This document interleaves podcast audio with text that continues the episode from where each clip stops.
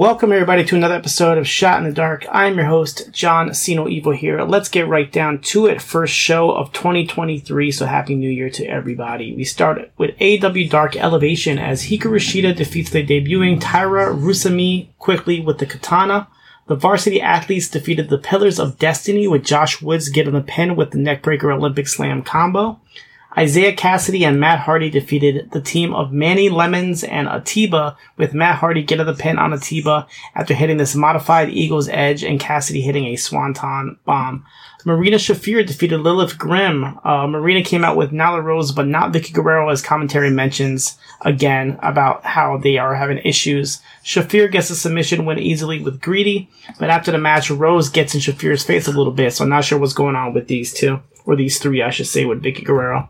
Isiah Kassidy and Matt Hardy were being interviewed backstage, but Ethan Page got upset at them for not reading the contracts and knowing what tunnel to come out of, and they have to listen to Page from now on. Page was surprised that Matt Hardy was on the same page as him, and Kassidy was questioning what was going on here. Athena defeated Gypsy Mac and Helico joined Paul Wight and Matt Menard on commentary for this match, as Athena wins easily by submission with this modified crossface. Dark Order's Alex Reynolds, John Silver, and Evil Uno defeated Ryan Nemeth and the Chaos Project. Peter Avalon was out there with a brand new short haircut. Silver pinned Serpentico after they hit the Pendulum Bomb in a fun match with some comedy spots. Julia Hart defeated Leva Bates in mere seconds with the Heartless submission. Jeff Jarrett and Jay Lethal, Triple J, defeated Justin Andrews and Ryzen. Ryzen's first time in AEW in over a year after being a regular in AEW Dark during the, uh, the Daily's Place shows. Lethal gets the pin on Andrews after the lethal injection stroke combo, and then after the match, Satnam Singh gave Ryzen a chokeslam. In the main event here, the House of Black defeated Hagane Shino, Rosario Grillo, and Dean Alexander with Buddy Matthews getting the pin after pure destruction from House of Black. We go to Tuesday's AEW Dark. This is from the Universal Studios setup tapings as Christopher Daniels defeated Brian Pillman Jr. Pillman in his full Flying Brian type gimmick with the shades and leather jacket here. Uh, now that he's solo, now that Griff Garrison is out with an injury. Daniels hits the best moonsault ever for the pin in a rare AEW match here for Daniels, who hasn't been on AEW television since July of last year. Emi Sakura defeated Jada Stone with a moonsault press, Stone making her debut. She has appeared on Impact Wrestling before.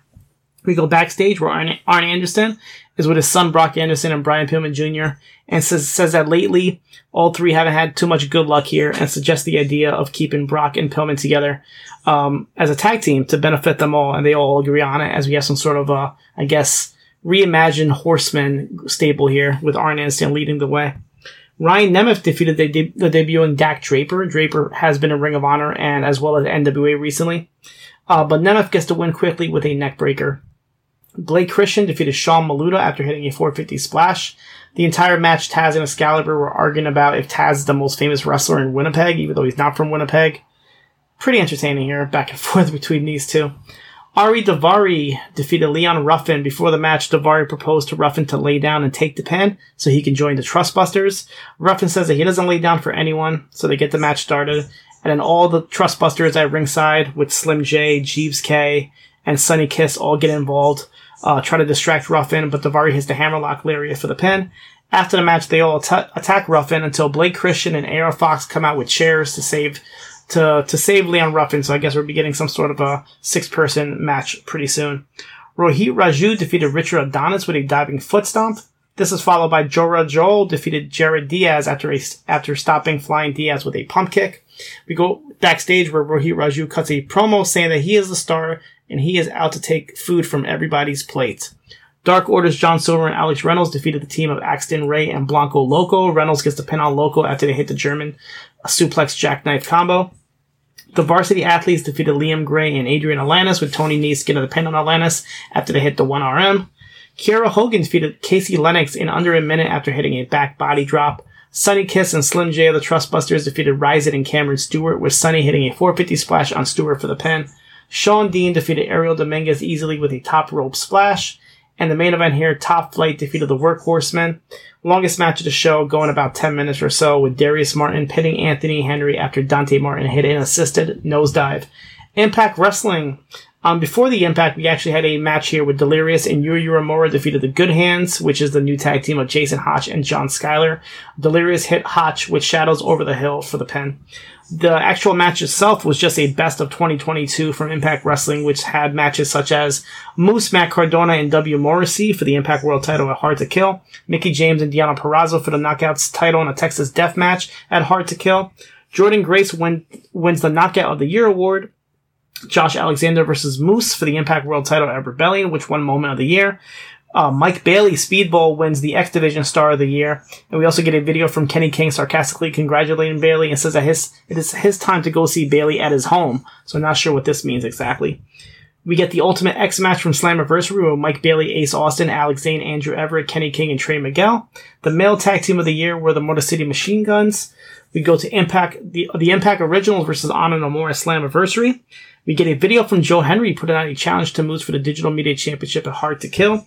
The Death Dolls win the Knockouts Tag Team of the Year. The one to watch in 2023 is Bhupinder Gujjar, and then we also see a match with Gujjar versus Brian Myers from uh, for the Impact uh, Digital Media Championship, which was a ladder match on Impact Wrestling. We get a video from Anthony Greene, the former August Grey from NXT, uh, Retro AG from the Indies, and says that he's coming to Impact next week, so we'll be seeing his debut soon. We get a promo from Crazy Steve ahead of Black Taurus' match with Trey Miguel at Hard to Kill. The male wrestler of the year was Josh Alexander as we go to the match between him and Eddie Edwards at Bound for Glory. And then the match of the year for Impact Wrestling was Josh Alexander versus Mike Bailey, which they show. MLW Fusion also had a best of 2022 show, which showed uh, Microman's debut as he teamed up with Aramis and Casey Navarro versus Gino Medina, Aries, and Mini Abismo Negro.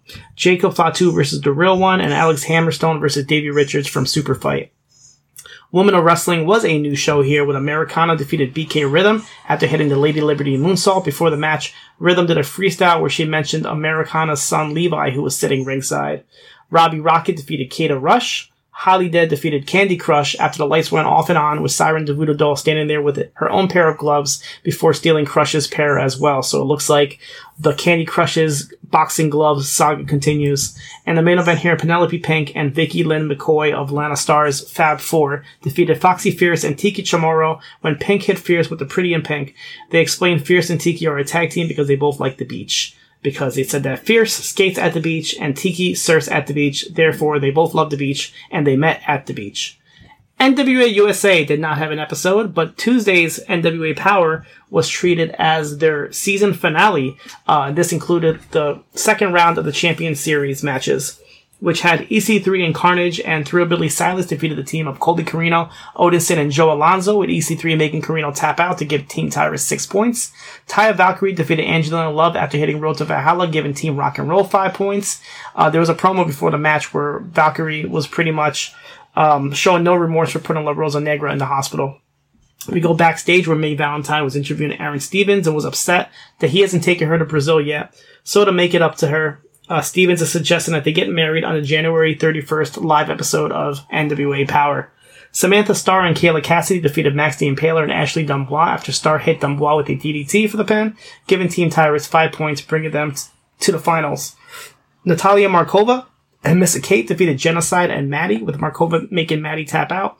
That being the only way for Team Great to get 11 points, which they do, and they tie Team Rock and Roll, so now they must go to a tiebreaker which was Kerry and Ricky Morton defeated Scion and Sal the are miserably unfaithful, with Kerry Morton defeated Sal after a jumping knee to bring Team Rock and Roll to 16 points to head to the finals to take on Team Tyrus.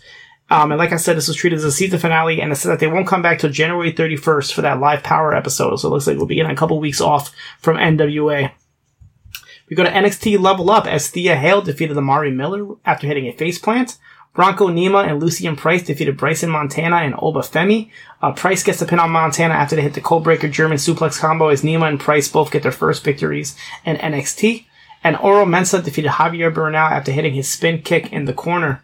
New Japan Pro Wrestling Strong was also a best of 2022 as we get picks from all three on commentary here, as Alex Koslov's pick was Aussie Open versus the West Coast Wrecking Crew. Ian Riccaboni's pick was Clark Connors versus TJP, and Jay White's pick was Jay White himself versus Hikaleo. No matches on main event this week. It was just highlights from SmackDown and no network additions as well. Sorry for the short episode, but this was expected as they are, um, you know, mostly compilation and best of shows that end the year. But next week, we should hopefully be getting back into full swing with some new shows. That's it for me this week. You guys can catch me here next week for another episode of Shot in the Dark.